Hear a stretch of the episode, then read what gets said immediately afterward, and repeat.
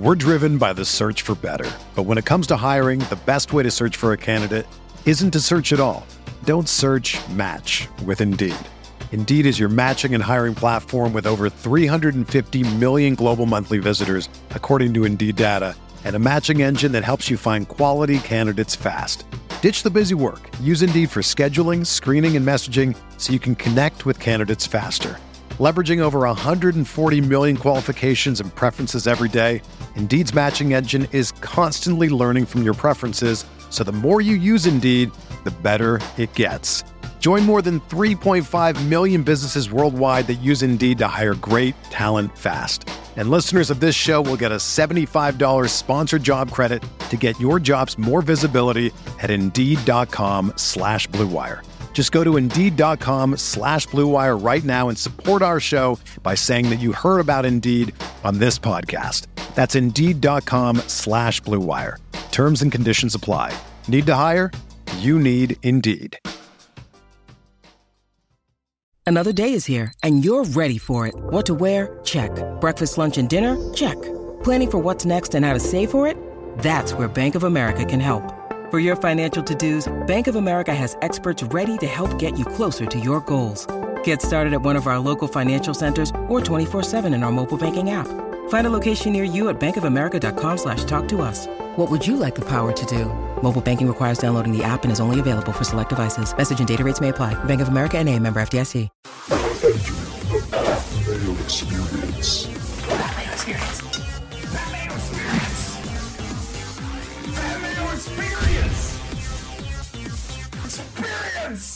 Welcome to another edition of the Dog or Pass podcast. This for UFC 245, Usman versus Covington. We got three title fights on the card. We also have Cody Saftik here in studio. Coming off of, I don't know if we were all that confident going into the last card. We were just like, we just like all the favorites, and then That worked. and out. then I and we we we isolated Sales as being the person to be Safdicked, which I got got Saftic. got on yeah. Twister, Like that's the most Saftic thing so to happen in a long time. Hard Oh, yeah. deep Safdicking.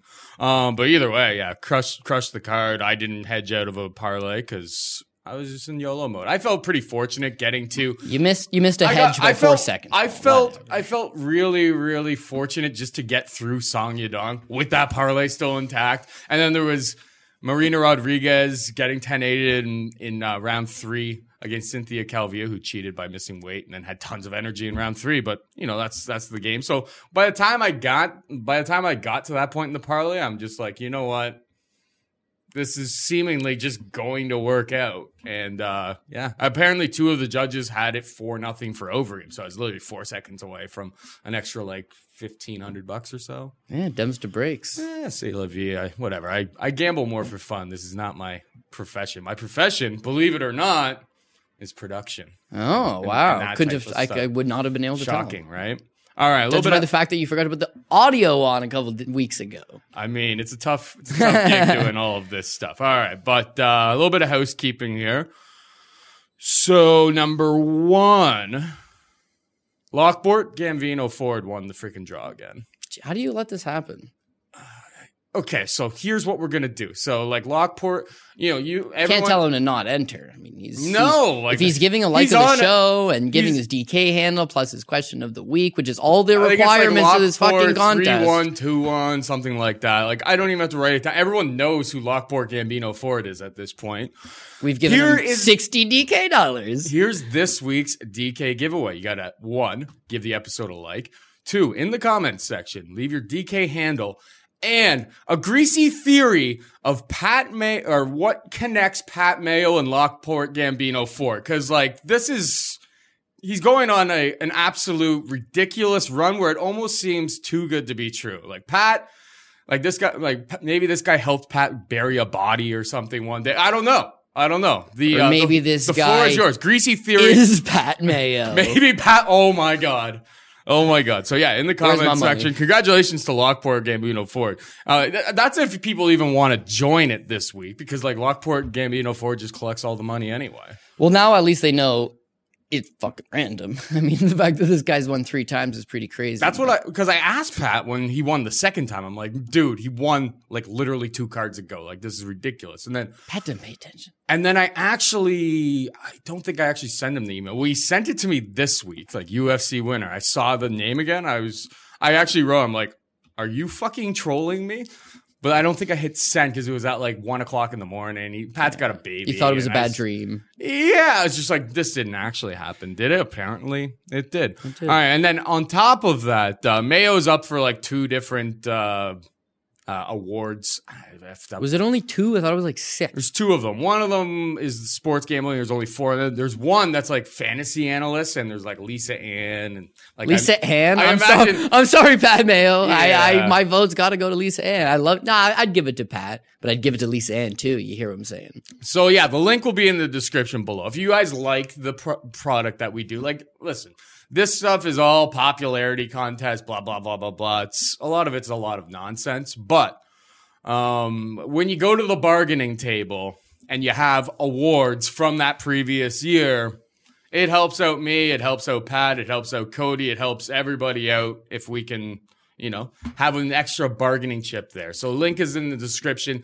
Vote as much as you possibly can. I don't know the rules of it. Yeah, You may be able to just kind of click ad nauseum, but I don't know. Yeah, and in all seriousness, like me and Pat and I used to live together. We were roommates for a few years, and uh, that guy's the hardest working guy I've ever met. Like he's up before anybody. He goes to bed after everybody.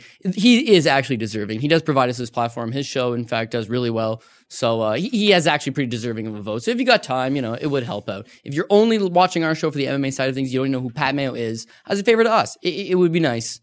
Give him a vote. We literally never ask anybody. For That's true. anything. That's uh, that is true. If you want to help us out, link is in the description. Vote Mayo. Uh, vote him early. Vote him often. Can you vote more than once? Polls like that suck. It's fixed. But let's fix it in his favor, hopefully. If that's what the case is. I hate polls like I that. I don't know. I don't know. I don't know the infrastructure of the website, but like, Don't shoot you- the messenger. If you just happen to click a whole bunch of times and like, who knows? Maybe maybe it's one a day. Maybe it's a million a day. I don't know. I don't know. All I know is you should vote for Mayo to help us out. Uh, let's get into the action. Why why don't we? There's uh, I mean, what a feast! What a feast this card is! Like unbelievable, top to bottom. But we got a main event that you know this is the fight. This is the fight everyone has been waiting for, wanting, and finally we're gonna get it. You know, weigh-ins and all that other stuff pending. We got Kamaru Usman taking on Colby Covington for the welterweight championship of the world. Usman minus 180 favorite, Covington plus 160. Cody, I'm going to throw it to you and then I will interrupt you very rudely if if you're ta- talking a whole bunch of nonsense, but uh, I'll let you take it away to start. Yeah, could be. This one puts little Cody in the old rock and a hard place because I'm probably one of the few people on the planet that considers myself a Usman fan and a Covington fan. Like I like both these guys. And as far as my bank account is gone, both these guys have been phenomenal. I mean, they both have the same 15 1 record. Usman hasn't lost uh, in the UFC, whereas Covington has that one loss to Warley Alves, which cost me a little bit, but all the same, it's like they've done a great. In Covington's case, on the DK side of thing, like he's doubled down for me as well. Like he's just been an absolute monster. I don't care about the personality. I don't care about the antics. I that truthfully, I grew up as a wrestling fan till I was like ten years old. I get it. I get it. And then I go to college, right? And I go to college and I think like, oh man, I want to be like a sportscaster and I want to be on a desk and talking about sports news and do a podcast and do a show. And like that's that's the envisionment. But like as you start to get into it, you realize nobody gives a fuck about you. No, nobody does, right? It's how are you going to separate yourself from the other people? Like what makes this show different than any other show? I, I don't know, but we just do our own thing. That seems to jive. That seems to click. We've been doing it for five plus years now. It's like, yeah, it just eventually works. Is it different than other people's shows? I'd like to think yes but I'm not an expert because I'm not exactly watching everybody else's shows as well. I just do my thing, and, and if people like it, they like it. Pat Mayo, Pat Mayo made himself a character. He's a personality. He goes out there. He he has fun segments. Like that's kind of what you got to do. Covington's case, nobody cares about him. And let's be honest here. This dude comes to the UFC, cookie cutter.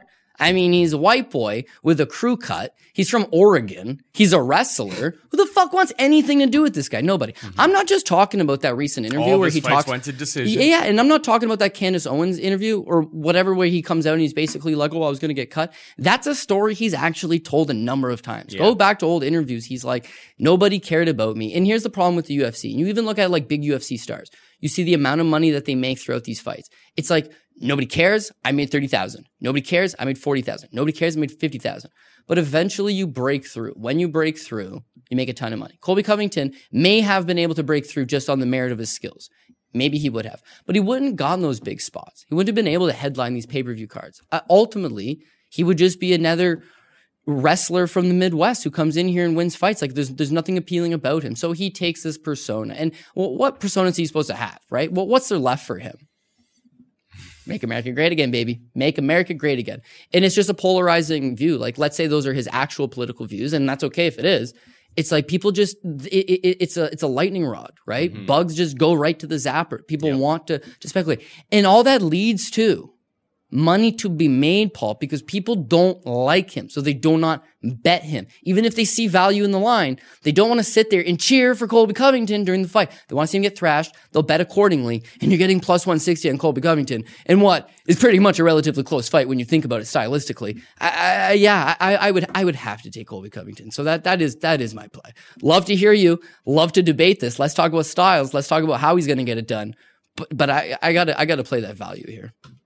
I'm glad that, like my mentality coming into it, and that's why I asked you. I was like, maybe I'm taking crazy pills. Maybe I'm an idiot. I think it's like a pick 'em. And Sure, you're giving yeah. me plus 160. It's a good value for a Um, so pick 'em, buddy. It's like uh, uh, Usman has a lot more power in the hands and, and whatnot. Does he? Does he? I don't think anybody has the cardio that came or that uh, that car- cardio Colby is what we're gonna call him. He took your he took your nickname, Kane. Um, nobody nobody can keep a pace that Covington can. Um, I mean, the the wrestling kind of gets negated. I think. I don't think either one of these guys. The one worry I do have if I do bet Covington is Kamaru Usman is bigger than him. He's very very strong, very domineering figure. Maybe What will we that- see a whole shitload of cage work, holding him up against the cage. How do you hold Colby against a cage I know, for but 25 that's minutes? what I'm saying. Like that's I where I think know, he man. could Backing maybe, him up- backing like, him up just- is tough. Just create an absolute snooze fest and just be able to use that strength. But that that cage work is going to be exhausting against somebody of this level too. No, yeah, plus 160. I remember when this got when I guess when Usman won his last fight, or no, when uh, Colby That was the when greatest. Colby won against uh, Lawler last time out. They released on one of the books. It was like minus three, fi- minus three hundred plus two fifty, and I I like quote tweeted it just like that is way too wide. Now that line like basically didn't exist. Maybe somebody hit it when it first opened for like small limits or whatever. But when I saw that, I was just like, oh, people. And like, there were people out there just like, there's value on Usman. Maybe I'm completely wrong, and maybe Usman is gonna absolutely starch him, but plus 160, this is a pick 'em as far as I'm concerned. And, Yeah, and you're you- giving me plus 160 value. I'm I'm in. Yeah, so Usman's last fight against Tyron Woodley, I crushed the Usman line. Sat on the show, told you why I thought dog pick Usman was going to defeat the challenger. A lot of people had love for Woodley coming in. How's Usman going to take him down? How's Usman going to deal with the power? Woodley has no fucking pace whatsoever. He allows things to happen. He dictates almost no action. Backs up to the cage. Yeah, and he's had a lot of favorable matchups in his favor. Usman is a stylistical nightmare for this guy. He's going to eat him up. He did eat him up. He won all five rounds very comfortably now he comes in this fight with Colby, like that that whole pacing issue, that's off the table. So let's say the wrestling's even. And and if you want to get super technical about it, on paper, Colby Covington is a better wrestler than He's Kamaru D1 Usman. versus D2, but who knows Yeah, if that yeah. actually stacks up in like real MMA.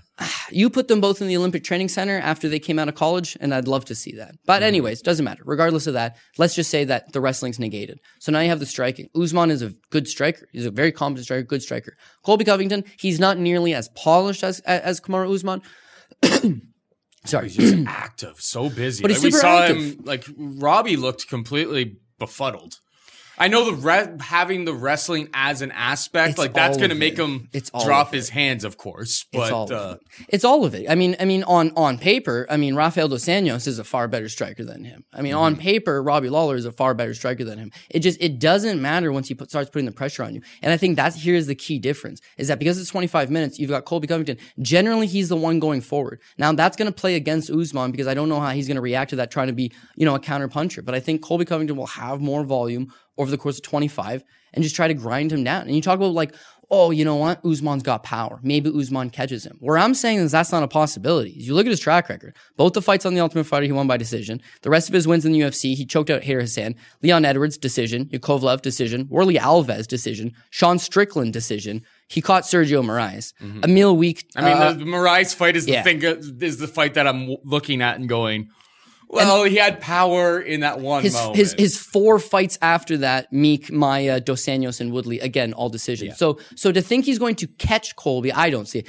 Is he going to hit Colby and Colby's going to cut and Colby's going to bleed? Yeah, probably. I mean, Damian Maia cut Colby Covington up. Damian Maia won the first round against Colby Covington, but I think it comes down to the pacing. And if you listen to anything that Covington says, like he divulges a little bit of his game plan, which I wish he wouldn't, but it's very much he's telling you how to do the tape study. He's saying, watch Kamaru Usman, right? He strikes, strikes, strikes, whatever he's doing, he acts in a burst, and then he takes that rest period. That rest period is what enables him to set up his next thing. Colby don't rest. But there's no breathing period against Colby Covington. So I'm not looking to talk politics. I'm not talking to look race. No, I'm not.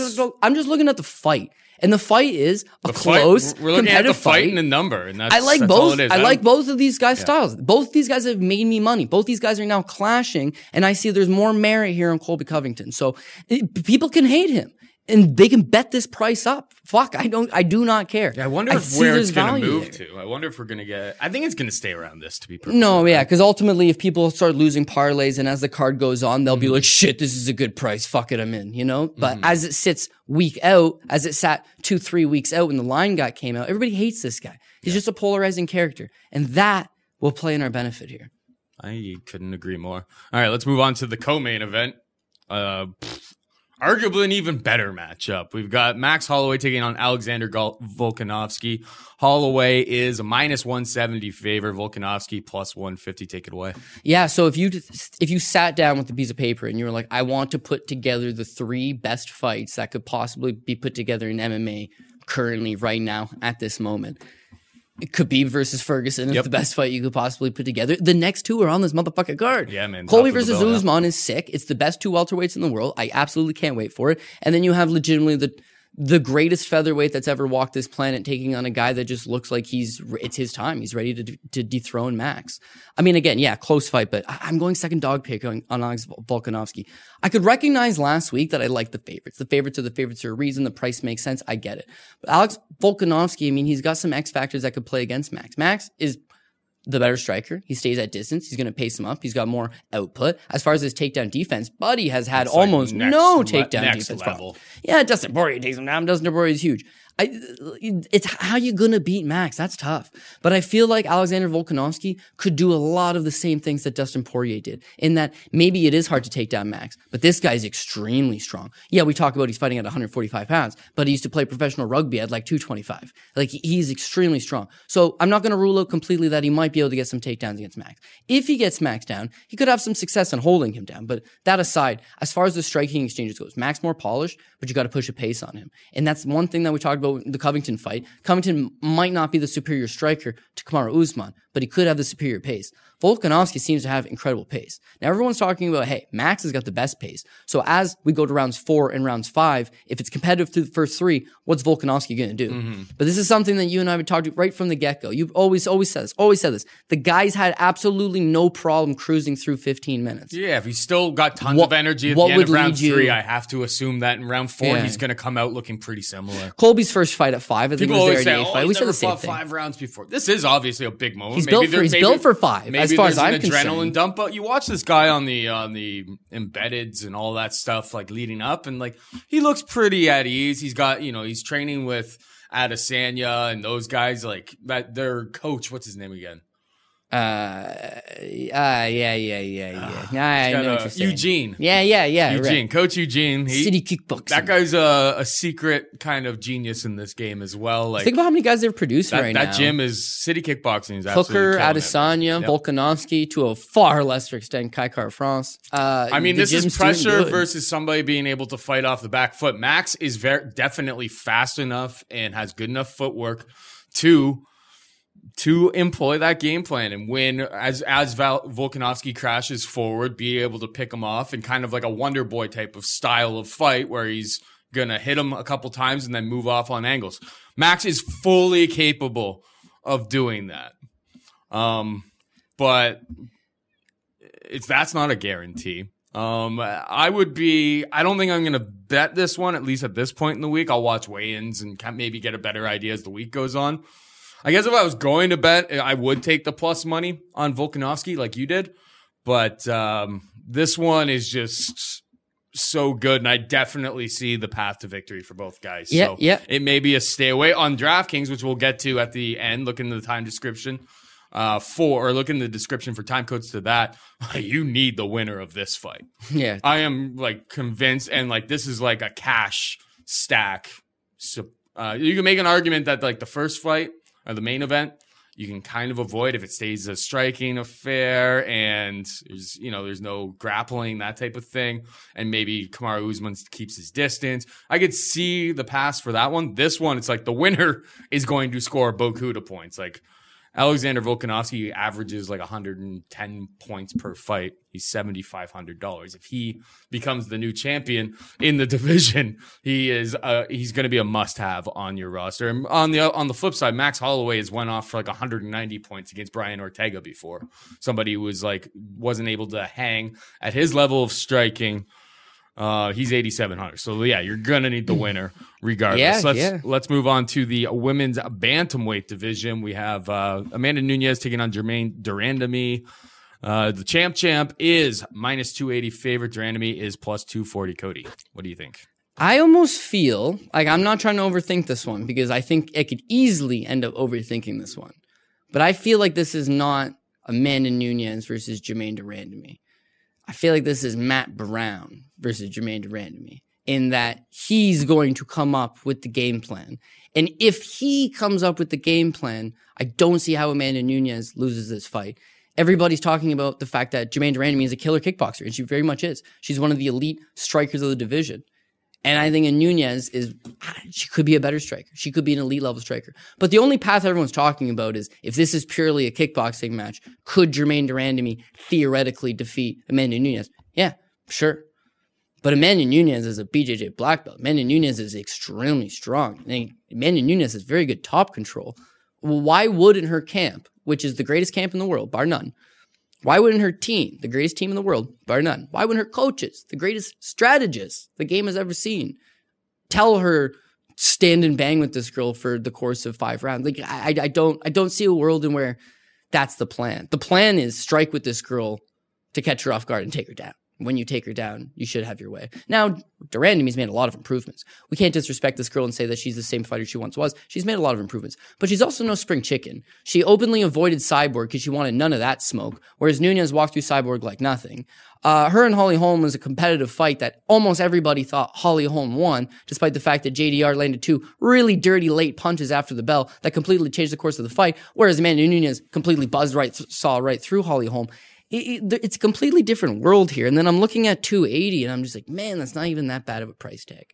Now, women's MMA has got a way of getting you and costing you money. And 280 is not a price tag you pretty much seek on anybody. And I'm the biggest Amanda Nunes hater. I think I've picked against her in the majority of her fights because I'm always talking about how she's going to gas. I've always talking about how this, take this girl into late rounds and she's going to gas. And maybe this is the case here, but I, I don't know that Germaine Duran de Randamie lasts that long if Amanda Nunes just takes her down and has her way with her. And if the fight does stay standing, what do you think? She's a fish out of water? She's no. fucking extremely competent. So this is not as simple as just like kickboxing match. This is this is an MMA contest, and one girl has every MMA skill in the book. Her wrestling's not great, but she's really strong. She she could get you to the ground. Mm-hmm. Whereas like the other the other girl has one set of skills. That's yep. it. Just one one single set. So I, I, how could you back it? I could see a pass. I could see you getting scared on 280 and say, I don't want none. I could see when we get to the DK side, I could say, man, I'm just going to take a clear path from this one, go for some other options if you want to pursue it. But again, I, I, I don't know how Amanda Nunes blows this one. And so for that reason, she, she has to be the pick.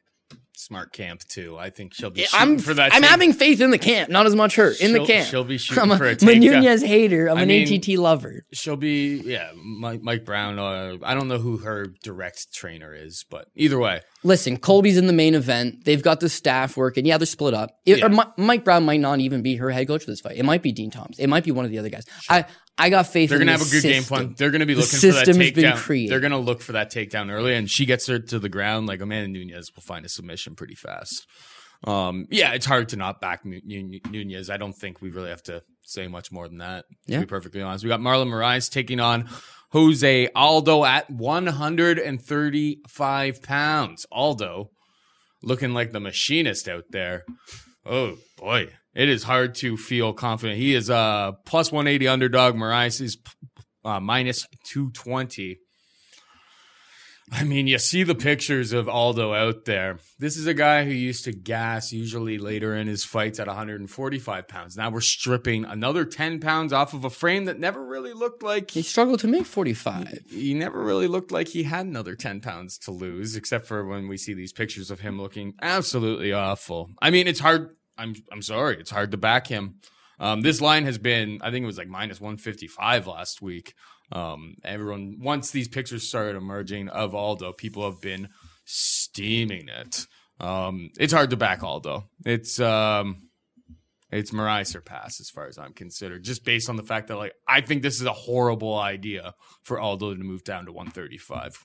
I don't know if I'm crazy. What's your take here? No, I mean, if you want to draw comparisons, uh, his good buddy Renan Barao just got the old cut, and it's like their careers have very much mirrored each other. Aldo was a better fighter. He always was a better fighter, and he is in conversations for one of the great featherweight kings, one of the great pound for pound fighters for his era. But again, I was never super impressed with him with the level of competition he was beating. It's just those are the best guys that were available at the time. But when they fell off, it's like they fell off rather quick. Both guys have tried to search for success in a different weight class. Both guys have tried to switch things up, but ultimately just neither guy looks themselves. Now, what you have in Renan Barao's case is literally, literally, Paul, every time this guy fought for his like one in six stretch run, people were discussing the possibility of maybe he recaptured some of the magic. Because at one time, he was a highly touted fan favorite.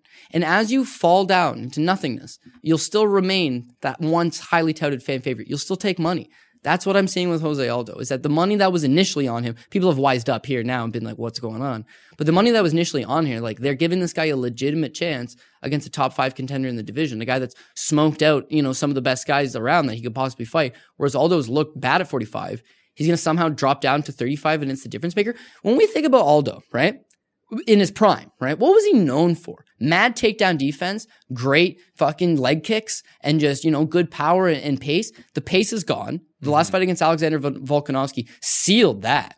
By the way, what was that fight? 160 Volkanovski? Like, it wasn't even, it wasn't even that big of a price tag. Like, people were giving Aldo his respect. Yep. Did not pull the trigger. The leg kicks, those have been gone for years. The takedown defense, you used to have to try to take him down, but now you don't. You could just quite simply outstrike him. Like he's lost all of the things that made him Jose Aldo and coming back or now jumping down to 135 after a career of struggling at, to make 45, after a career of gassing out later in rounds. And I mean a career. He's mm-hmm. always done this. Why do you think Mark fucking Hominick took the fifth round off him? His face was falling he- His head had a head coming out of Yeah. it and he still beat this guy in the fifth round. Yep. 10-8 fourth round. Well, apparently, he still had win the fifth round. that day. That was the Oh, whatever. You know, those Brazilians love excuses. But, but, all the same, I mean, I, I just, you can't get behind this guy because he's got that like past glory that, that maybe he recaptures the magic a little bit. Now, you could be talked into it when he gets to Renan Barao's level, and Renan Barao was fighting nobody's by the end. Andre Ewell. Maybe you can make an argument that Renan Barao's going to beat Andre Ewell. Turns out he won't. Mm-hmm. But this is not the Andre Ewell of the division. This is not a lower ranked challenger of the division. This Like, is a guy who had a title fight against Henry Cejudo. He got gassed himself, but you you got to think Marlon Moraes left after that uh, such a disappointing letdown spot against Cejudo, and that guy was back in the gym with Frankie Edgar and all of his boys out in uh, New Jersey, just like grinding since then. yeah, Like, on, that was on, an- on that top was- of that, that was his moment to shine, and and he was looking good until he kind of slowed down. Yeah, yeah, yeah. On top of that, it's just like when you look at guys that have just exceptional cardio, right? Okay, it's all the pacing of the fight, right? Marlon Moraes, when he's having a striking battle with you, sizing you up because they're throwing exchanges, his cardio, no problem. It's that Henry Cejudo is a special human being. In the first round of Marlon Moraes versus Henry Cejudo, Marlon Moraes danced on his ass.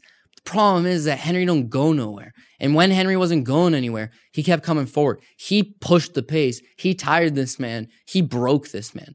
The difference between Jose Aldo and Henry Cejudo is if you style on this guy in the first round, a better version of him will not emerge for the second and third round. A lesser version of him will emerge for the second and third round. Your confidence is up after that first round. There's nothing that's going to balloon effect, destroy that, and kill your momentum or kill your uh, your adrenaline. You're not going to suffer that adrenaline dump because this guy's coming back on. He's taking your best punches. It's like I don't know what he has to offer. Now, I always talk about, you know, listen to the interviews, listen to the interviews. You got to kind of hear where the guy's mindset at. And with Jose Aldo, again, lost fighter, doesn't know what he's trying to do right now. But it's like, Jose, what's the, what's the mindset of making 135? It's like, oh, I always thought I could make it. It's like he's not looking at a title run. He's not looking to establish himself as the best guy at 135 pounds. In fact, I would like to see Jose Aldo versus Renan Barao and see how competitive that is as a sparring match in the gym. But for him to say, geez, old Brow ain't what he used to be. He's completely broken down and just got caught. I'm going to go in that division and make it happen. It's like, no, it's a tough division. It's a tougher division than the division you're coming from. Bantamweight is the best division in the sport, my personal opinion. What do you think Petr Yan does to this guy? Fucks him up. No doubt about it.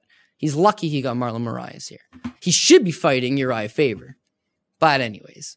That you're right. They should actually switch yeah, Marlon Like, Moraes isn't this- isn't Jose this the Aldo. stupidest thing it should be seen? Versus Yan and Faber versus Aldo. Yeah, yeah. And and and, That and, would be a lot more competitive on both fronts. and this and this is the sad reality of of the world that little Cody lives in in his mind is that you put that Aldo versus Faber fight and it's sick. And realistically, it's your lead into the pay per view to get people to buy. Because guys like my dad would watch it. Yeah. And it ain't going to be that good of a fight. Putting Aldo versus Faber, we've seen it. It wasn't that good. Now they're older, whatever.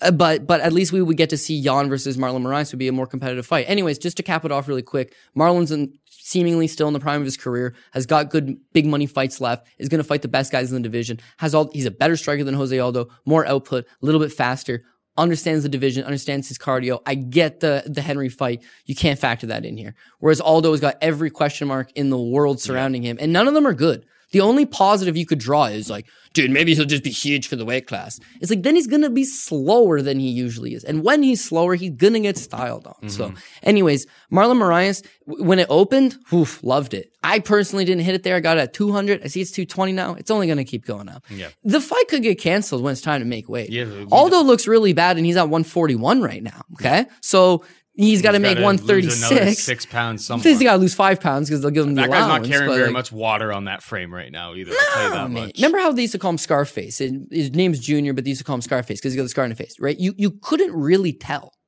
You see those pictures now? His face looks mangled. It's like he's sucked out all the fluids from his face. Now you see all the lines, you see all the, the marks, you see all the cuts, and it's like, holy shit, dude. Like, why would your wife even allow you to do this? Anyways, let's move on to Peter Yan, Uriah Faber. Yeah. Does that make any sense? No. But uh, Yan is minus 515 favorite. Faber plus 410. Second time in a row. Faber comes in as the biggest underdog on the card. Made it happen. I'm sorry. once. That was lightning in a bottle that last time out. I compl- I faded them and, you know, I paid the price and I learned to never. I, I made it all back by fading uh, Simon. It was a close fight, but was a good fading fight Simon against weekend, yeah. uh, Good fight. against Rob Font this past weekend. So Simon and DK was a good play. so we're we're back in biz, but um, I'm sorry, yeah. Peter Yan, the pressure, the pace, he's gonna chew Uriah Faber Ray up. It's gonna be kind of sad. That's what I think here. What about you? Yeah, I, I- guess I understand the UFC side of it. It's like if we're going to bring you back, and, and they tried to shut it down. They tried to say, "Hey, stay retired." We gave you the picket fight. It was a cool little sign off. You went into the California sunshine, the sunset. It's over for you. That was cool. When he came back, they were like, "Yo, let's feed him Ricky Simon." Whereas that played out to his advantage. That like him and Ricky Simon match up extremely well. Ricky Simon is just younger Uriah Faber, and Ricky Simon may potentially have chin issues, and he may potentially have eh, a submission defense issue. Faber's done this before. He did it to Michael McDonald. Catches you with a shot as you're trying to recover from just being caught from that shot you didn't see coming, catches you in the choke. That's his little move. That's his little path to victory. If he is going to beat Peter Yan, that's what it is. But like who in the right mind bets a fight on the basis of he could land a lucky punch and then land a follow up lucky submission? Like light, that's lightning striking in a bottle, right? And it just happened for him. So, like, what would be the odds that this is going to happen again? I can't see it happening. Peter Yan's my personal, one of my favorite guys in the division. I think this guy's absolutely phenomenal. If you look at his regional show career in Russia before getting signed to the UFC, he's got like fight of the year candidates. This guy, he's durable. He's got five round uh, championship level cardio. He's got it all. His striking, unbelievable. His ability to scramble when you try to wrestle on him, very good. He's young. He's hungry. He trains at a high level, trains all the time. And it's like, you got to give the guy a little bit of kudos here, right? Colby Covington had to pick up this persona. Colby Covington had to go the extra mile in order to get the fights that he wanted to get, right? Peter Yan's called out everybody and they's mama. Nobody wants to fight this guy, dude. out? Dude, he tries to fight. He tries to fight every single human being at 135 pounds in The said doesn't division. speak English. Like that's not Somebody's- him. somebody's He's working not his account. running that social media. Somebody's account, his Cody. account. Yeah. The guy doesn't speak. it's probably the same guy that runs uh, Gilbert Burns. No, I think that's Are they managed by the same people? Are they all Ali? I'm not sure who. I, I think I think that's Burns. Where- Whereas I say the thing with Peter Yan, It maybe may actually be Burns, but no. Peter Yan doesn't speak English, Okay. so like all these call outs and stuff, that's his manager doing it. fair. I'll, I'll say Burns does it. We'll say Peter Yan does it. But the conversation must be, Peter, you want you down to fight any of these guys? Duh. You fight this guy? And it's like, okay, then I'll call them out and I'll try to get a fight for you. But because he doesn't speak English and because he doesn't have some boisterous personality, he like, it's, it's very nice of the UFC to say, boys, we're a promotion. That it entails promoting. We need to promote this guy. How do we promote him, Dana? He doesn't speak English. Let him He- eat Uriah Faber. Yeah, yeah. You bring in Uriah Faber, who, eh, we tried to give Simon the rub, and Simon's just not really all that good as we thought. This kid is good.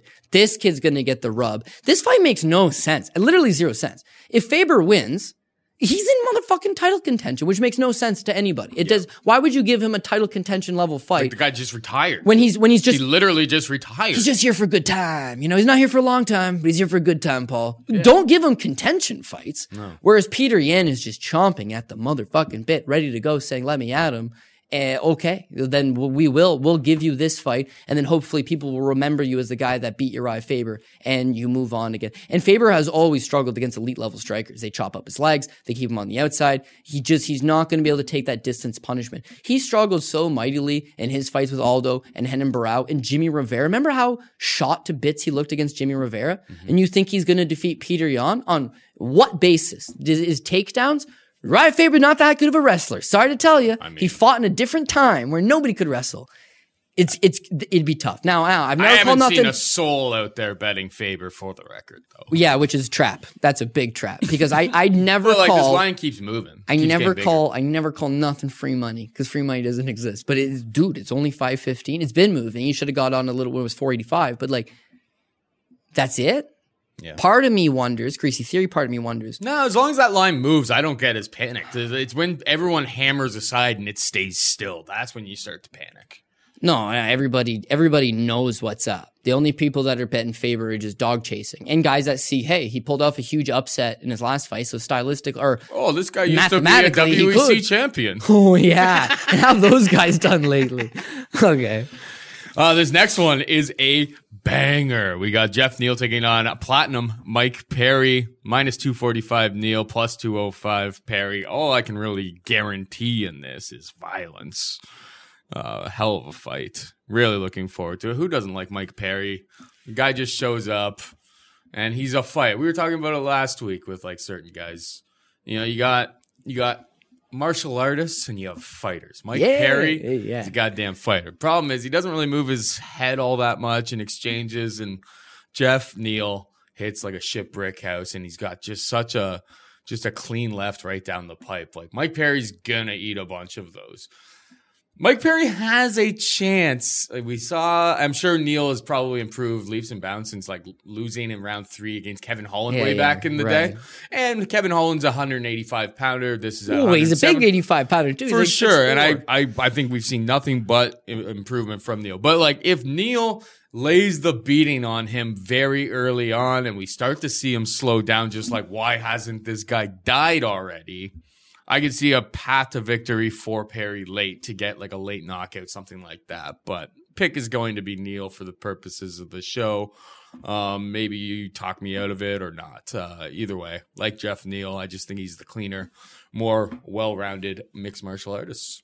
Yeah, yeah. I think uh, you pretty much nailed it pretty good there. Jeff Neal is a lot cleaner. He's a lot more effective. He's just got the better striker, the, the better technique. One guy, you know, you could make the they're both fighters. You can make the argument Perry, he's not a martial artist, he's a fighter. And Neal, Neal's the martial artist. He's a lot more crisp with his techniques. He actually has a bit of a submission game, and he's worked a lot on his cardio since those early problems long time ago. Change that four to seven main, like there's no doubt that this guy's gonna be be ready. But it's like this guy's a dog as well. Like he's willing to sling bombs. And boy, oh boy, Paul Shaughnessy, can this man sling bombs. And, and here's the thing with Mike Perry. Mike Perry, not the smartest guy in the world. Uh, I think when he signs to the UFC, he's got this grand belief again, not the smartest guy in the world.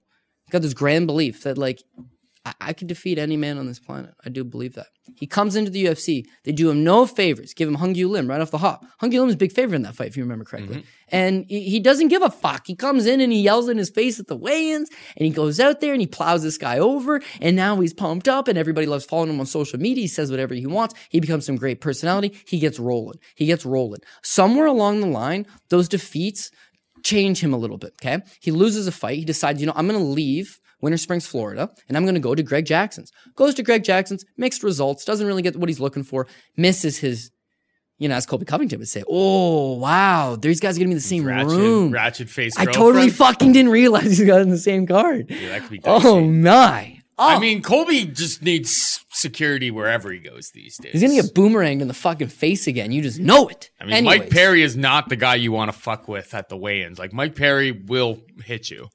Like he's, I think he will very much.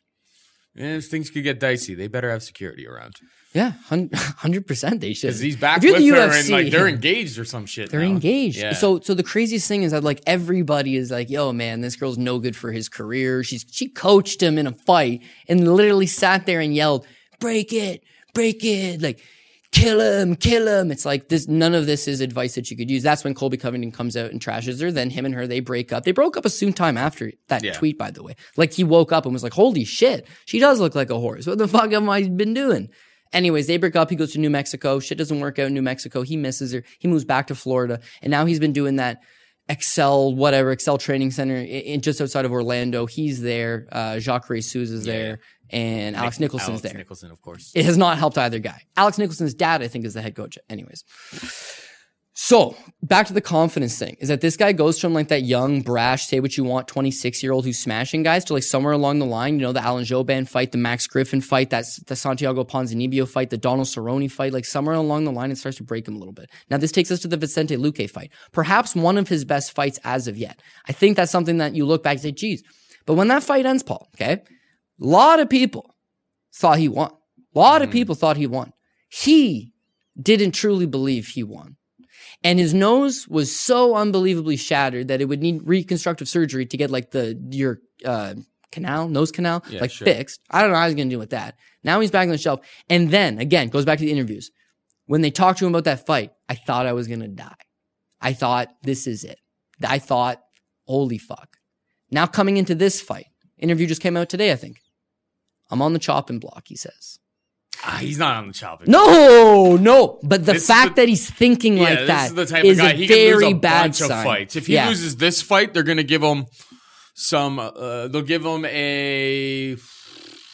Who who would they give him? if he loses this fight, it. Laureano You can give him- Staropoli. you That would be anybody. like. that- uh, I guess that would be a technical guy that could beat him, like Mac Griffin did. You give him Mickey Gall. Like it, Yeah, does, exactly. it, it truthfully does not matter. Give you him somebody for him to rod. smash after this, get that confidence back up. That's what that's what they should have done right from the Yeah, get go. they're not gonna cut No, no, no. But they're but they're paying him decent money, right? He's already fought contenders and beaten them like Alex Oliveira. He beat Paul Felder. He beat Alex Oliveira. This guy's got skill. But in any of his fights, it all came down to he's got a great chin, he's got power, and he's confident in his abilities. He moves forward, he believes in himself. He can make it a dirty fight and catch you. But he's not the most technical guy in the world. You can't believe for any moment he's the most technical guy in the world. So with Neal, Neal is more technical. Neal packs the exact same amount of power. Neal has a great chin. The only way Perry wins this fight if Perry takes it into dead dog waters. And mm-hmm. Perry at his best, feeling good, could do that. I'm not so sure Perry is at his best feeling that. Fair. Anyways, line line's not great. Line's not great. Even though I got Jeff Neal, two forty five is not a great price tag. So I got Neal. I got Neal. The degenerate in me will have money on Neal. But but your best your best path here is could could just Probably be. a pass. It's going to be fun. It could be fight of the night. Yeah, just enjoy it. Everybody wins in this one. Why not? Maybe if this is your thing, steer clear. We got Ketlin Vieira taking on Irene Aldana, minus 165 Vieira, plus 145 Aldana. Have any interest in either side of this fight here? You know me, I love to talk, but I got hardly anything to say here. I mean, it's just a style clash. Ketlin Vieira's got the better ground game, and Irene Aldana is a better striker. now, Irene Striker, Aldana, Can she keep the distance? Can she stuff the takedowns? If she can, then she is faster and going to be able to circle on the outside. That's what we see with her every single fight. Yeah, yeah. But even in those fights, sometimes she is getting outstruck. Like, it's not as if it's so clear cut that it's like one's got a huge grappling advantage, one's got a huge striking advantage. It's like one's got a significant grappling advantage and could hang in spots on the feet with Aldana. She pressures her, she pressures her up against the cage, makes this a dirty fight, slows it down, grinds her to the cage, gets her to the ground. Could be a close fight. Now, my brain's telling me it's going to the decision. And close fight in the decision is not 165 Ketlin Vieira bet. But flip side to that, I wouldn't tell you dog or pass. Like I, I think I think this is just pass pass, not feeling it, tried to tape study it, could make a million arguments for either direction, not feeling good. Price is not particularly great in any one point. When we got down to DraftKings, it's like Vieira could get a submission and score big for you, but it's like, eh. It could also be a very slow, trepid pace. I, I can see Vieira being a yeah a low owned GPP play on DraftKings when we talk about that. Eighty eight hundred just the offset. Eighty eight hundred for one sixty five. She like, gets who does a that? she gets an early early that? takedown. Nobody's yeah. When you look at the we'll talk about it. We'll talk like about that the the other end, people yeah. all around her range. It's like most people are all going to go to the Usmans or the or the Holloways. That's like, why you could get low she ownership. will be low owned. Yep, if she right. gets a first round submission, of course she can end up on an optimal lineup. But yeah, it's a fight I'm basically steering clear of. We got uh, Ian Heinisch taking on uh, Omari Akhmedov minus 150 plus 130. Heinisch obviously being the favorite here. I'm interested to see is this similar to like the Cummings fight last time out for Akhmedov. Like Akhmedov's really big at 185. I'm interested to see how much bigger he is than Heinisch because I don't think Heinisch really is all that big for 185 pounds. Size definitely matters. Yeah, yeah, yeah. size Um, matters. Mar- Omari Akhmedov could take him down based on size. Yeah. Yeah, he could. He got his way striking. Th- this Heinisch has good wrestling too. He's got great cardio. Heinisch may be able to take over late. I think that's kind of what I think could happen here. But Omari just has an ability to stall fights and make them ugly and keep them real, real close. Like I can see, I can see both sides. I can see the arguments for both sides here. I don't have a very, very solid take on. You know, we record this on a Wednesday during fight week. Do you? No. I'll give you a greasy theory. I'll give you a greasy theory because A, haven't given you in a while, and B, it's the card that is worthy of a greasy theory, especially because the contest giveaway this week, a completely unrelated greasy theory, but all the same. People have been saying that Usman's on EPO. I've been saying, hey, Oh, Col- Colby said that. yeah, and people who would love to buy into that shit have been backing that up. I, I think it's an outrageous claim, although extremely fucking possible. Because this, if you told me every guy in this weight class is on EPO, I I I, I would I would, I would believe you. Right. EPO, I would be like, I Colby fights like a man who's on EPO. I, I, I, don't. you. They're all on EPO. For you know your classic gas. Yeah, they're all- they're all- cans that actually can't get through Yeah, the round. yeah. But So Colby's pushing that narrative. Cody's pushing Omari Akhmedov is on EPO narrative because how at 32 do you just change it all up, man? How do you move up a weight class? And yeah, I know how, you know, less of a weight cut and this and that, but it's like, he's a reinvented man. Keep in mind, he got caught in the third round against Sergio Moraes. He's up two, he's cruising, knocked out, third round. Sergio Moraes, completely gassed out. Zaleski dos Santos, third round, Omar Akhmedov, completely gassed out. After that, it's like he did something, something changed. If you know, if you know, really big against Cummings. if you know if you know what his and stuff, or management company if you know what his management company is all about we can buy right past that part of the argument. But yeah geez like the Kyle Noke fight and R- Razak Al Hassan right? It's like yeah he doesn't got great cardio but he's supposed to lose his fight tenfold. It's like man he's he's he's able to carry himself. The Vettori fight he gassed in the third round. He did gas in the third round. But again he, not like the way he used to. And then the Tim Boetsch fight and the Zak Cummings fight, they both go the distance. He gasses in neither of said fights. He's dealing with a much larger man in both scenarios. And it's like, it, it, it doesn't, it doesn't seem to phase him. So right as soon as the fight got announced, right off the hop, I'm like, yeah, Ian Heinisch for sure. Cause it's an easy narrative. Ian Heinisch got great cardio. Typically he wins his fights later as the fight goes. Akhmedov starts well, loses the fight, the later the fight goes. Hey, that just writes itself, right? It's very easy. Here's where it's not so obvious is that Ian Heinisch is a slow starter. He gives up early rounds. Mm-hmm. And Akhmedov wins early rounds. So if you're sitting in front of your TV screen and Akhmedov is gassed, right? And it's the third round and Heinisch is down two, you're going to be fucking sorry you bet that, man. You don't want to be chasing a third round finish when you're down two. Heinisch is the kind of guy that could give up to. Akhmedov is the kind of guy that could go up to. So I, I, would say if you're a ballsier man than me, take the dog play, but I'm not going to do it. I'm just going to flat pass. Heinisch has gotten a little bit of a cult following because he's made us some money in the past. People like him. People are backing him. People see the spot. They're not analyzing it overly. I think this could be a dirty trap line. This could be your apple pie shit right there. Ooh, bold, bold take. All right, we got uh, Matt Brown returning I thought he fully retired. To be perfectly honest, I thought Matt Brown was done.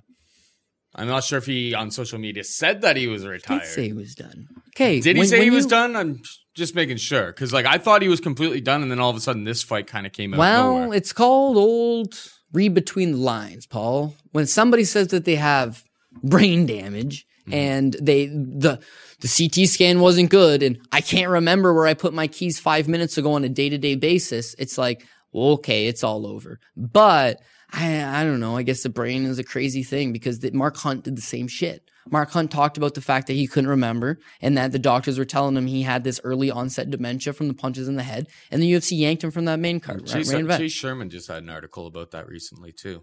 About him he would himself? like forget where he'd like left his keys around the house. And stuff If you like that. got a concussion, and let me know, tell you, I know people that live day to day lives with like a concussion. just recently, and it was basically because he was worried about. CTE. Yeah, yeah. If you've got a fresh concussion, right, there's no doubt you're forgetting stuff, little things here and there. But eventually it heals itself, you're good. It's when you have nine, ten concussions, it's like the brain never fully repairs itself. In Mark Hunt's case, he's got a ton of combat sports experience. I mean, that the guy was boxed professionally. He was a high level K1 kickboxer who fought the absolute creme de la creme in the golden era of kickboxing before even taking MMA seriously, where he got up all the way to title contention level and fought the best guys. There's no doubt that he has that, right? Chase Sherman, I don't know. But the brain is a crazy thing. Some people can take punches, some people can't. Matt Brown can take punches. He's always shown off to be a good chin, but he's taken a lot of punches and he's taken a lifetime of punches. And even you look at his professional record, uh, what is it, 2016? Uh, 21 and 16. It's like the guy's been around a long time. He might not be getting knocked out, but if you look at the way he fights, he's a motherfucking banshee. And if you see the way he trains hard sparring day, he's a motherfucking banshee. And he he's one of those guys that I don't know just gets better. I, I, I don't know. But he's one of those guys that talked about it. He's one of those guys that gave it time. And he's got a matchup here with Ben Saunders, who he should be able to knock him out. Yeah, again, and I said this already, so I hate this to, I fight hate is to not steal going my to own decision. line. That is the one. That is. I know that. I think that line's over minus five hundred now. But like this fight, I would be very surprised if it goes all three rounds. Yeah, yeah, yeah. But I mean, we were four seconds away from Rozenstruik versus Overeem going five rounds. So oh, anything. it's MMA. It's crazy. It's obviously it's very much it's possible, but Well, especially- I'd be surprised. It's just Saunders just can't take the damage, and if it's Matt Brown that we even saw a couple years ago, like this guy has hellacious elbows, and he's always looking for the finish. Both of these guys have plenty of losses on their record. Um, they've both taken tons of damage. Uh, it's a steep price to pay for uh, Matt Brown minus three thirty five, but You know- the you know parlay what? piece I think is that fight ends inside the distance. You know- you can add that to parlays. Um, I think that's the safer play than taking a side in this spot. I, I, I would say I'm gonna. I got Matt Brown. I got Matt Brown knockout. I think Matt Brown knocks him out within two. I'm in on Matt Brown. I think 335 is an extremely great price tag. Could be could be play of the week. Okay. Now, when I say all that stuff about the concussion thing, just just keep in mind, and then we can move on to the next fight. That was all right before the Sanchez fight, where he blasted him with the elbow. He took no damage. Then he tore his ACL. That's why he's been out for a year, right? So it's a year layoff. Eh, you got that many fights and you're his age, your layoff ain't the worst thing. His head's taken very little damage outside of the sparring rounds he's been out there. Yeah, if he if he's if he's two thirds of the guy that fought Diego Sanchez, he takes out Ben Saunders in one round. Yeah. Like it's amazing that Ben Saunders is even still on the roster. This is a very fun fight, very exciting fight, very very intriguing little fight. But it's like Ben Saunders can only win the fight by by submission on the ground. Damian Maia took a fucking long ass time to deal with Matt Brown. Matt Brown knows how to grapple. He's a black belt, very competent. Second and bigger thing is like, how does Ben Saunders? Is he going to just go take him down like You have to nothing go like style on him? Like you have to get a knockdown jump on him. He's got. Like, yeah, I don't think he's got the if he pulls if he really- pulls guard, he's fucked. But he could he could get Matt Brown's not a great wrestler. He could take him down, maybe, Maybe. you know. But it's like there's a big difference between looking at a page and saying, "Oh, Johnny Hendricks took him down nine times," and saying Ben Saunders is going to take him down. Yeah. big difference. So love ATT. I'm sure they'll give Ben Saunders the best game plan in the world, but he won't be able to execute to the level of Colby and Emmanuel Nunes. So that's one I've got to just stay away from. Chase Hooper takes on Daniel Teymur, bad Teymur. Uh, Hooper minus 120, Teymur plus 100. Any thoughts here? so crazy. This card is unbelievably good. Everybody loves this card. Everybody's all on board this card. And like the most debated fight that I seem to see is Teymur versus Hooper. Like, like I just I, first of all, I want to be like, who gives a fucking shit? you- There's no side you can take. That's a great fucks. side. You There's sick no fucks for side. taking all of that time out of your week to think about this one when there's all when there's a smorgasbord of top end MMA talent Yeah, all over. it. yeah. Your wife's like, "Oh, you're tape studying again, honey." It's not like, "Bitch, come on, it's Matt Brown. I'm late in the card. It's Matt Brown. Give me some time." It's not like, "Oh, it's Marlon Moraes. It's Jose Aldo." It's just like, "I'm watching Austin Hooper." Like, I'd leave yo bitch ass. Chase Hooper. Yeah, yeah. Sorry, Austin, Austin Hooper's a tight Hooper is end. the tight end for the uh, he's the most. Falcons. he's the most famous Hooper. Is he having a bad year? Because this kid's not yeah, having much of a bad. He was injured. Ho- Hooper could someday be like uh, your your boy Bryce Mitchell someday, but he's really young and really green and like he's he's a very opportunistic uh, grappler. He's got some good grappling. You can see the motions there. It's just like why would this kid be fighting in the UFC at this He's so green. When he fought on the Contender Series, it was like holy shit. This kid seems like he just cut out a math class to travel down to Las Vegas to fight. Like he's young, he is green, he should lose this fight. He gets his ass kicked early, but he perseveres. This kid's a fighter. This kid's got something. But even Dana's like, I can't sign you to the UFC. It would be a bad idea. What I can do is give you one of those uh, Greg Hardy type deals where it's like, I'm going to sign you to something saying we'll give you a little bit of money to fight in these regional show promotions, build you up, bring you to the UFC. From what I've seen, he's still five or six more fights on the regional show before coming over to the UFC and doing doing anything significant. Now Daniel Teymur, they gave him one hell of a good matchup considering Daniel Teymur, his pitfall is everything that Hooper does well. But at the same time, like this guy knows how to strike. He's a former Swedish Muay Thai champion. He's obviously his the far less of the talented of the two brothers, but they're both good strikers. They're both guys that he doesn't pace himself like Daniel or he uh, with David, which I'd like to see a little bit more of. But like he's got nasty low kicks, he's got a big winging hook, and if we've seen anything, he, he feels like he relies solely on his power, but he's figuring out a little bit. Like his power is not that great. He's got to go a little bit longer. He's got to go a little bit deeper into these fights. His last fight, shit show, tires out massively, but he showed us I can push through and land my strikes. As far as this fight goes, I see almost no scenario where this is live bet and a half. Hooper will not win the first round against Teymur. Mm-hmm. He's not physically strong enough to take him down the open field early. He's not fig- physically strong enough to hold him up against the cage early, and he's not a good enough striker to give him anything to think about, right? Daniel Teymur, plus he's really tall and lanky.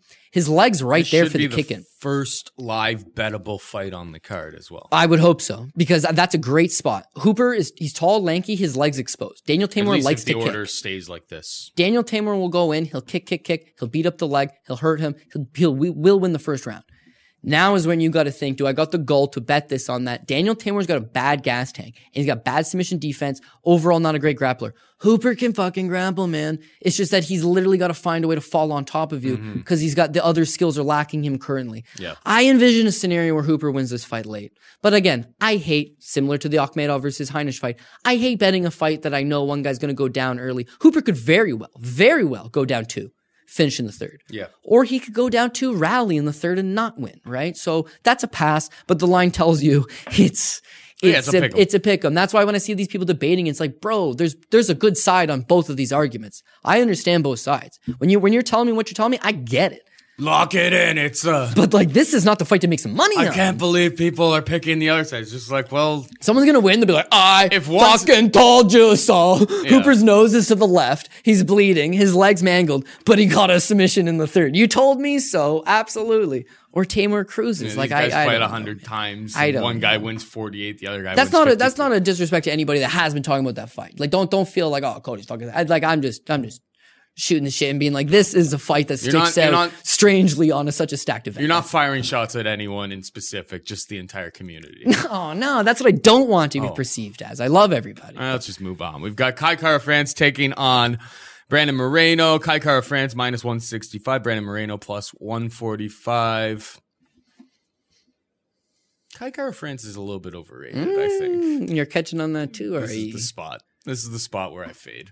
Um, oh, that that Paiva fight, he was. He should have lost. He's lucky. I had him. Thank He's God he didn't. he lose. was down under Yeah, because yeah, yeah. you're not getting that decision if we're in Vegas. I'll tell you that much. Um, and then you know he did what he had to do against against uh, Mark De La Rosa, but like that was a pretty low level fight. Brandon Moreno, sure, he's had a bunch of losses. He's pretty wild, but like he's fought some really, really legitimate talents uh, in this division. And I feel like if the fight gets real, real greasy, he's got that like super, super guillotine choke. His striking ain't half bad. Um, I don't know where he's training for this camp, but he's doing a lot of time at like elevation. Yeah, I thought that's where he With was. Those have to look guys, I liked it when he was there. I don't, I don't know if he's still continued there, but plus one forty five. I know Kai Kara France is from City Kickboxing with all those other guys, and you know, I'm sure he's been spending a lot of time with Volkanovski. Maybe not so much. He's quite a bit smaller in Volkanovski, I guess, but I'm sure they're gonna be very much ready for this fight. But plus 145, I'll I'll take a shot on the dog Brandon Moreno here. Um, I just think Kai Kara France. He's a flyweight that kind of depends on his power. Like his power is like his best thing, and flyweights power. That's not something that is a sustainable win. Um, so yeah, I think Br- Brandon Moreno is the play. It's dogger pass for me. What about you? Yeah, I'm feeling the same thing, Dogger Pass. Uh, not only was I very much aided by the judges in Kai Kara-France's last two fights ago, sorry, that Raulian Paiva fight, not only did that save me a lot, but Brandon Moreno's suspect judges giving that draw versus Askarov, woo, that saved me too. I didn't really think Moreno had made those steps. I didn't know that he made the progression. He's only 26. He's young. We saw flashes of brilliance. And remember that fight uh, with Pantoja? He's ranked 16. Pantoja's ranked one heading into the tournament. Fights him in the opening round. Man, that's talk about some bad luck for a young 23 year old kid. And he lost that fight. But he gave a great account of himself, especially in the earlier couple rounds. It's like maybe there's something there. You see him come to the UFC, picks up a couple nice little wins here, fades. He's at elevation. Just I check now. He's back in Tijuana, Mexico, which I don't love. Had spent a little bit of time at the Performance Institute in Vegas. Like bounces around a little bit. Like I I, don't know how much improvements he's making, but he's a legitimate grappler. Like he's actually a pretty decent grappler. If he gets on top of you, he can have his way. That Askarov fight is a good example. Askarov is probably a better striker, but like Moreno's Mexican, man. You can we can knock him out. He's got a cast iron chin. Now he's added that grappling element into his game. Like that was what evaded him before. He used to just wing bombs, wing bombs, wing bombs, have his way with you. You could take him down. Now he wings bombs, wings bombs, tries to pursue the takedown on his own. He's always developing. It's not all there yet, but we got something to work with.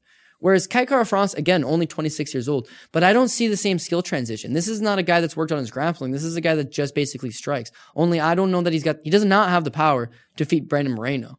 And the when he doesn't finish opponents early and it's forced to go longer, he starts out slick. It's like when you watch him early, it's damn, this guy's tight. He's technical, doesn't make a whole lot of mistakes. The longer the fights go, he's pulling up short on his punches. He's getting hit a lot more. His activity falls right off. And that fight with Paiva, it's like you're in your own backyard. There's no cardio issue here. There's no weight cut issue here. You're flyweight, uh, and you comfortably make it you robbery. should you should have your way with this guy, right? Not only does Paiva outwork his ass, Paiva ended up uh, it was a cut stoppage his next fight, but but the illustration was it's like he's not even a top prospect. Kai Kara-France is a top prospect out of this great gym that's producing world champions and world champion Is he a contenders. top prospect? He's on the no, Ultimate Fighter, no, and no, he was nothing wasn't special good. in that spot right. either, right? He's got the perception of because he's rolling with these guys. Yeah, that he is those guys. He is as he continue. If he loses may- this fight, maybe maybe this maybe three years from now, maybe maybe he just progressively gets better just being surrounded by those guys. But in this spot right here, I don't think it's this there. this is a crossroads for him in my book because Mm-hmm. if he goes out and beats Moreno, they're both 26. They're both still considered prospects. He beats Moreno, he is very much a prospect. He loses to, to Moreno. Do you know what that makes him? Do you know what that makes him, Paul Shaughnessy? expendable. It makes him Gian Villante. It makes him Gian Villante. He's friends with Chris Weidman, but he's not Chris Weidman. Nowadays, you can't really make that joke anymore because it's like shit. Maybe he beats Chris Weidman. Uh, but there was a time where it's like people would always be like, "Man, look who he's training with." It's like that. That doesn't matter. It doesn't matter where he's at. Other thing to take in consideration is that like Adesanya's 185 pounds. Like Hooker's a big 40, a big 45er. Volkanovski used to play rugby at 200 plus and is a 45. You're Like, is Kai Kara-France benefiting from being around those guys? Yes. The work ethic there, the game plan. I, I get it. It's a good place to be. I'm sure there's other dudes there that are He's really, not. really he's not talented them. that we've he's never not heard them. of. But yeah, yeah. Whereas this could be a flat pass to me. This is dogger pass. I would have some exposure to Brandon Moreno. That plus 145 seems a decent. It's pick 'em. It's a pick 'em that you're going to be 45 on. I'll take that. Viviani Arroyo takes on Jessica Evil Eye minus 170 Arroyo plus 150 I. Uh, hot takes here? Yeah. Any hot takes? I mean, I've been talking a lot about like these narratives and they're not all going to work out. But like Jessica Eye, for some reason, people just don't like her. She's complained a whole lot. You look at her, you look at her, she got head kicked by Valentina Shevchenko. It's a world title fight against the greatest girl to do it right now, 125 ever. So it's the division just got created, but she's the best. And, and now, and now she's coming in at plus 150 against Vivian Arroyo, who's got some skill, but like eyes, Jen, when she's not getting kicked in the face, they're always close fights, Paul. Mm-hmm. There's a lot of close fights. The Chookagian fight. And Chookagian, hey, she got a great style for winning. Split decision. The the Kalindra Faria fight, split decision. The Rose Clark fight, split decision. Her losses. Bethe Correia, split decision. The Miesha Tate fight, they went the distance. Juliana Pena, they went the distance. Mm-hmm. Alexis Davis, split decision. They're all close fights. So I want to tell you, hey, this is likely the way I've seen it, the way I've come when I've looked at my tape on it, could be close fight. Arroyo probably wants to get this fight to the ground. If she's unable to get the fight to the ground, go ahead. Do you think she's going to try to? She won't be able. To, I don't think she'll be able to I wrestle. think- I I- think. I think the only- considerably better wrestler. Yeah, but it seems Arroyo's to me more of a of a stand up Muay Thai specialist. Well, you know what? I could be completely off on it. I could be. It could be a stand-up battle in where you've got I think- I is a is the boxer. I think Arroyo's just like super is probably gonna have a speed advantage and um, should be able to pick her apart from distance. Uh, the question is whether Eye is able. The problem is with Jessica. I- just don't think she has great, great game plan. She comes in and like her game plan, I in my opinion, it's, here. it's the kind of game plan that leads to close fights that you Yeah. could win, you could lose. Right? They are close fights. You're right. Maybe she gives up the the kicks. Maybe she gives up the speed advantage. She gives up the length advantage. She gives the outside. But all she wants to do at the end of the day is just have a boxing match in an MMA ring, right? So to not take her down, to not threaten the takedown, you're just playing into her hand. Anyways, where the last fight we said it, it it's a dog or pass, like the dog.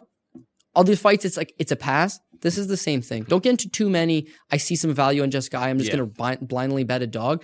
She has always yeah, been a a stay away. bi- been a well. yeah. Every time you watch her fights, they're close. You bite your nails. You don't love it. She wins, you're all happy you made the pick. She loses, you're all sad you made the pick. But at the end of the day, you just shouldn't have made the pick in the first place. This would be another classic Jessica. I see some merit to her. I'm just not willing to pull the trigger at 150, even though it's a decent enough price tag. And finally, we got Puna Soriano taking on Oskar Piechota. It's a straight pick. Do you see value on either side here? Uh, we're just we don't really know all that much about Soriano. That's He that's the issue. he won on the contender series. He didn't look great winning on the contender series. They were supposed to ship him over to Russia, where he's supposed to take on the Andiev. I had greasy theories about that. Oh, one. that was That a I'm good gonna theory save- too. that I'm was going to save for the next time too. Yandiev uh, shows up. Um, if he ever does show up again, that guy's got a real checkered past. But um, I yeah, I just don't know enough about this kid. I, I wasn't impressed with him on the contender series. He seemingly got a contract because he was managed by Ali Abdelaziz. Uh, I don't, and you know, and you have Piechota, who's like uh, he's Cage Warriors champion, correct? Yeah, well, Piechota, yeah, Piechota's the Cage Warriors champ. He's Yeah. a he's a high level BJJ black belt that's competed in some of the greatest grappling tournaments in the world. And despite the fact that he got submitted his last two fights, I know that looks funny. It's like he, legit credentials. Mm-hmm. So I mean, I'm I'm stumped by this one. To Yeah. be perfectly honest, I Yeah. guess nobody's lining up after him coming off of two losses to, to bet Piechota. But like, Soriano looked pretty pretty green. He looked like a guy who has potential, um, has heart and everything like that. But he's pretty young and and unrefined right now. So I don't have a hard pick, but I guess I would take Piechota. But yeah, no, I'm not. uh I'm not really sold on anything yet. What about you? You you could pass on the first three fights and there'd be no problem about that. Yeah. They are close enough. Um, yeah, I, I got I got Oskar Piechota as well. It's, it's Soriano. th- This is the thing is that there are question marks there. How good's this guy? What is this actual skill set like? What's he gonna? How's he gonna react when he's put into certain spots? But like he has Ali Abdelaziz as a manager. He was given a contract when he didn't deserve a contract. He was given the strangest fight in Russia in his first fight against Yandiev. No fucking sense does this make. Uh, which eventually gets bailed out on anyways. Yep. Are they are they are they looking to do him a favor? Are they looking to build this guy up? And it's not as if Piechota's just a nobody. Like Piechota's former Cage Warriors champion. He's also got four UFC fights. Yo, he lost his last two. Yeah, to Meerschaert and Rodolfo Vieira. Like, come on, man. That's not that bad of a, a tune. His striking, he's very tall for the weight class. He's got a good length to him. His striking's improved. He's not a striker, but it's improved. His wrestling, meh, got a good chin on him. and he's got that grappling. So Soriano might be able to keep this fight standing the first round, bomb on him. I hear the guy's actually got some decent wrestling as well. Maybe he uses his wrestling. I don't think he uses the wrestling actually because he's going to go right into the trap of Piechota, who Piechota does not mind playing off his back, especially against a young neophyte like this. So we got a striking battle. I would give the advantage to Soriano. Problem is, I wouldn't give the advantage to Soriano for 15 minutes. I'd give him the mm-hmm. advantage until he starts to tire. When, once you start to tire and you start to get hit, then we see what you're made out of. I haven't seen that out of him, so I don't mm-hmm. know what he's made out of. But I have seen so many of these guys come to the UFC. It's not for them. You look Joe, Joe Gigliotti. You look awesome on the regional scene.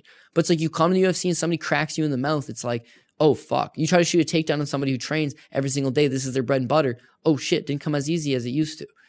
Uh, part of me thinks that Soriano could get a gut check and fold up. Now, Piechota's on a two fight losing streak. It's hard to back him. He's got the skill. It's even because one guy's losing right now, but has got better skills, and one guy's undefeated and could potentially be better than we're giving him credit for.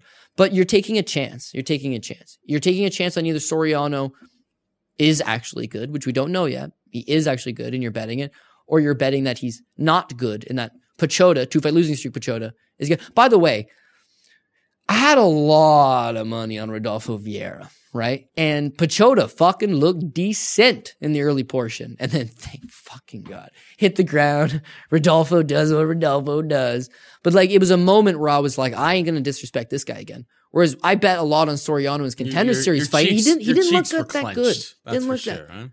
The butt cheeks, goddamn right. I was like, were, were tight. yeah, because I didn't want no shit slipping out into the pie. And he, trust me, he was on every single parlay. He mm-hmm. was the fucking pie. Yeah. So anyway, this kid made some improvements. Can't be overlooked. Soriano did not impress me. The pick would be Piechota, but again, you you could pass. All right, let's go through the DraftKings uh, breakdown uh, for this card. Um, we start at the top. You have Peter Yan, who's ninety four hundred dollars. Pretty safe if you can get up there, I would imagine, to uh to pay up for your boy, who's who averages over hundred points every single time he goes out there. The guy just puts an absolute pace. I'm sure you agree with that statement. Yeah, yeah, yeah, absolutely. Looking at the guys from the high end proportion of it, Peter Yan, Faber has still got some durability. It's not as if this guy's got is someone who's lost his chin. It's not like he's got submission defense problems. So there is a world that exists where Peter Yan beats on him for 15 minutes, doesn't get you that finish. Mm, I don't know, but like eighty five or something. like yeah, but he does have tremendous pace. So one could envision a world where even if he scores no takedowns against Faber, there's no ground transitions, he could get enough significant strikes to get you roughly what you need to get. He's going to probably be one of the higher priced guys, but I can see people avoiding him because he's that extra few hundred dollars. Moving down, you got Brown. He feels so much safer to guarantee you some points. Like, Like, barring he should have, a yeah. taking on Chinny. I mean, every time Ben Saunders fights, his opponent is a DraftKings play because you know that it's not going to take much to knock this guy out. Here's a feature DraftKings should add. You know how you can click on them and see their past history? You should see what their opponent has scored against them. Because when you fight Ben Saunders, you get the rub. it's, a, it's a get right spot. You get the DK rub. Oh, it's just like. I'm scoring 100 points. Pepe, Matt Brown. Uh, There's a knockdown somewhere there, plus some Yeah, other yeah. significant strikes. It's, And it's like, oh, dude, man, his last fight, he knocked out Diego Sanchez. It's like, think about that for a minute. Who knocks out Diego Sanchez? Yeah. Hey, Diego Sanchez has had shots miss him that would knock out Ben Saunders. So I, I, I think that's a strong one. Man Nunes, $9,200. She could get a little bit of favoritism being the champion. She did finish Holly Holm, who saw that one coming. Does five, have that submission five game. rounds. Yeah, I'm not. I'm not looking. I'm not really looking to hammer that. It is five rounds. The ninety two hundred dollars kind of scares me a little bit in that De Randamie is in slow pacing affairs. Mm-hmm. Nunes is smart enough to She's respect her. actively avoiding. Yeah, she's going to try to slow the pace of this fight down. Yeah, and like Cyborg hit her and hurt her. Like she understands the elements of striking. She's not going to go out there and just bum rush her. Like she's going to try to take her time, seize the moment, take this into I some mean, later that's what rounds. she did against. Yeah, against uh, Shevchenko. Take your time. Those were not big scoring fights. No, no, and I could, I could honestly see this one going the same way. Okay. I- I- If she does what I think she can and should do, get that early takedown, get the submission. But That look, is- if they all if they all do what I think they can do, then we'd be fucking rich. Yeah. So, anyways, uh, Neal Neal interests me. He's ninety one hundred dollars. The problem is no takedowns, no submissions. He has to knock out Perry. Who knocks out Perry? Yeah. That one worries me. He's he's traditionally a high scorer because he gets the finish. Yep. Take that off the table against Perry, and he bombs Perry with 80 of the nicest shots, it, scoring you what 40 DK points with no takedowns, Maybe no he gets a knockdown somewhere in there. Oh, he gets a decision. You don't think he can knock him down? Oh, he can knock him down. Dude, he he's- stumbles, he's neat. and Mike Jeff Perry Neal just stumbles back out. to his feet. Anybody can knock out anybody. That's in play. Of course, he can knock him out, but if- Knock him down. yes, he Ten could knock him points down, for the knockdown. Which would put him if he Not got necessarily a knockout. I'm saying that the knockdown, ten points. if he So, had like, if he had 80 got- significant strikes, that's 40 points, right? Yeah. And he gets the decision win 25, that puts him at 65 points, and he gets a knockdown at 75 points, but he's $9,100. So you're gonna all I'm saying is that he would have to finish him, which I don't fully see, or just style on this motherfucker. Which he could. That he could. I don't see it as I, just don't see it as I don't see it prevalent of a Yeah, I of a agree. situation. I agree with Uh, moving on, Marlon Moraes. That's actually the same thing to me. It's like he, he should style him. He Mm-hmm. could score a lot, but Jose Aldo has a way of surviving. And Jose Aldo has a way of sitting there and allowing nothing to happen. That slows down the tempo of a pace. Frankie had the same problem at UFC 200. You pull your punches on him a little bit. Uh, could could he go out there and put put on a masterful performance and, and knock out Jose Aldo? Yeah, I'm not fully seeing it. And he has nine thousand dollars, so I'm thinking. I'm, I'm thinking you're- you just take need the first round knockout with based on how what his fight style is. You need that first round knockout probably for him to return value. Yeah, yeah. The other high plays, Kamaru Usman. I'm going Colby Covington. If you're an Usman guy, he should be able to score a lot. But he's another example. You take takedowns off the table, he's just going to get it on punch output. He's got output, Mm-hmm. but I trust Colby Covington's 140 strikes a lot Yep. more than I would trust Kamaru Usman's 80 strikes. So that's why I'm going that way. Vieira, that's a flat pass me. Max Holloway, the guy scores big when he scores, right? I, I, the I see winner it. I see it. I don't. I'm not going him. This is either a pass or a dog for me personally. I'm not going him. But there's no discrediting eighty seven hundred dollars Max Holloway fucking five round situation. I don't see a path for the winner of this fight to not end up on the, the And you, you said it. You said your best. Stack the shit out of this on a cash game. Cash game. This is the stack fight for sure. I'm sure you other people are going to stack double stack. I think or is in play. I don't. I don't really. I play mostly GPP, but like I would double stack the two. I will play. have a hundred percent uh own like I will be hundred percent exposure to this fight. Um, I'll have Max Holloway and Volkanovski. I think you uh, there's 13 fights on the card. It's really hard to like find somebody getting an optimal with two two guys, but like this is the type of fight that sometimes sneakily sneakily. you're like, oh, the loser of the fight still scored like 90 points and ends up on an optimal. Like I think that's also still kind of in play, but you need you need this is the fight that you need to have some owner or you need to have some uh, exposure to. Yeah, well, well, well said. to. You gotta, you gotta put your flag on one of these guys and hope they pull it off. Now, moving on to those. Now we're into the mid range. Arroyo, not feeling it. Pass on for that. This is just me talking. Kara-France, not interested. You, you interested? You know what Kara-France? You don't want Arroyo, do you? I'm interested 86, in 85? Moreno at 77. Right. Ian, Ian Heinisch, 84. Again, just talked about it. Hooper for $8,300 is a fucking GPP play, but he's got to do, he's got to get the fight late. He's got to get that submission late. Outside of that, he's not going to score significant strikes. He's not going to get some great takedown, uh, great takedowns. He could style a little bit and get ground transitions and he could get that submission. But for eighty three hundred dollars, I mean, fuck it. If you're going for it, you got to go for it, right? Soriano, we just discussed, not not big on this. He's not going to submit Piechota. That's off the table. Nobody's really shown the ability to knock out Piechota. So even though he's only eighty two hundred dollars, if he's just relying on a striking affair and a decision victory, not enough. Piechota, he theoretically could submit Soriano. He could knock Soriano out as well. But we don't know enough about Soriano. Is he chinny? Does he have submission defense problems? I, I don't know. So how can I tell you Piechota's going to win inside the distance when I when I just don't know? He has a decent price. Daniel Teymur, same thing. If you're Team Teymur, we talked Looking about this. for that knockout. Yeah, if you're Team Teymur, then yeah, why the fuck could he not knock out Hooper? He absolutely could. He's only seventy nine hundred dollars. Akhmedov, Akhmedov's gonna have to win a decision, and it's gonna have to be a greasy like, decision. Basically, never a good. So only he's play. only seventy eight hundred dollars, but he's still not a good play. No, he just fights such a slow pace. Like he's he's trying to actively slow down the pace Yeah. of any fight that he's in. He's Yeah. never a good DraftKings play so so unless he had a massive wrestling advantage over his opponent, which he doesn't in this. So at this point, it's like, okay, Cody, well, where are we going to save some of that? Where are you going to save some of that money? Okay, it's Moreno, $7,700. Again, decent submissions. The guy, he, he's got takedowns. He could get multiple takedowns. He could get ground transitions. He could score nice. 77 definitely got my eye on him. I don't have my eye on Eye. She's next down at $7,600. Volkanovski, 75.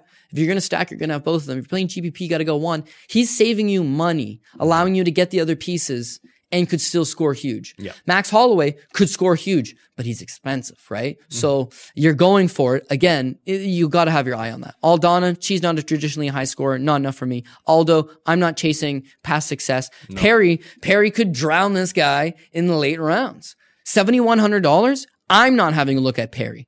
But do have a look at Perry. Yes, there's some merit there. JDR, she's so cheap, there could be some merit, but she's not knocking out Nunes, not submitting her, not taking her down. She would have to win a close, shitty decision. Not enough. Ben Saunders, no. Faber, no. But the ultimate play. It's Colby.